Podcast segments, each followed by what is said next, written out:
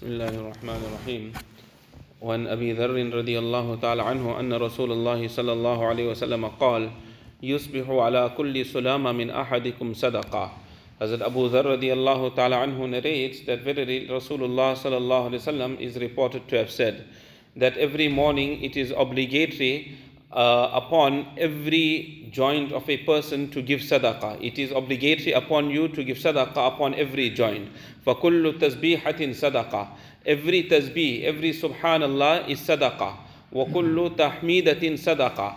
And every alhamdulillah, it is sadaqah.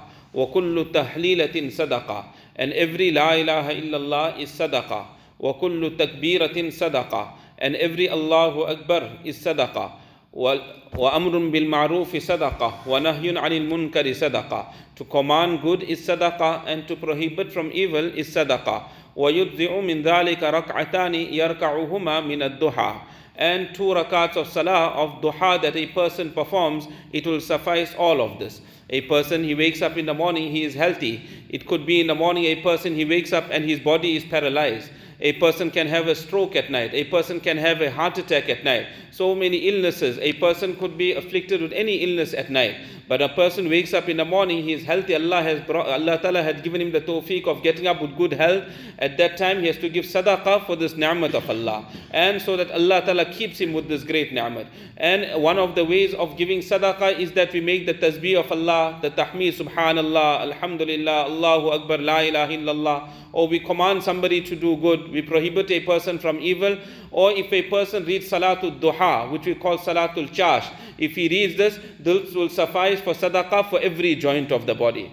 In the next hadith, وعنه قال قال النبي صلى الله عليه وسلم This hadith also has Abu Dharr radiallahu ta'ala narrates that Rasulullah صلى الله عليه وسلم is reported to have said عرضت علي أعمال أمتي حسنها وسيئها فوجدت في محاسن أعمالها الأذى يمات عن الطريق That the amal of my ummah is presented upon me, the good deeds and the evil deeds. And I find in the good deeds that a person he removes anything that is harmful from the path. Meaning there is something harmful lying on the road, whether it is a banana peel or whatever it might be, he removes that, that is a good deed as well. ووجدت في مساو في في مساوي أعمالها النخاع تكون في المسجد لا تدفن. And I find in the uh, in the evil amal, in the bad amal, that phlegm which is in the masjid and it is not buried. Meaning in the previous time there were no carpets in the masjid. There was just sand that was in the masjid. So sometime a person he brings up phlegm and he removes it onto the ground. But he doesn't bury it under the sand. He just leaves it like that. So that is regarded as an evil amal that a person he just brings up his phlegm and he, and he brings it out in the masjid and he doesn't bury it.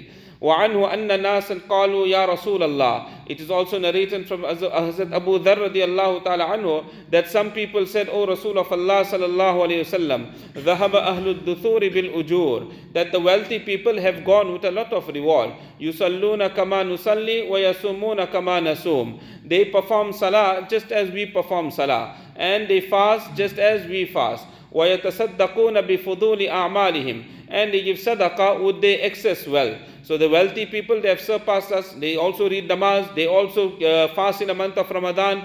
And they have wealth and the poor people don't have wealth. So they give a lot of sadaqah as well. So Nabi Sallallahu Alaihi Wasallam said, قال أوليس قد جعل الله لكم ما تصدقون به Is it not for you that Allah, did Allah Ta'ala not grant you what you can give sadaqah with?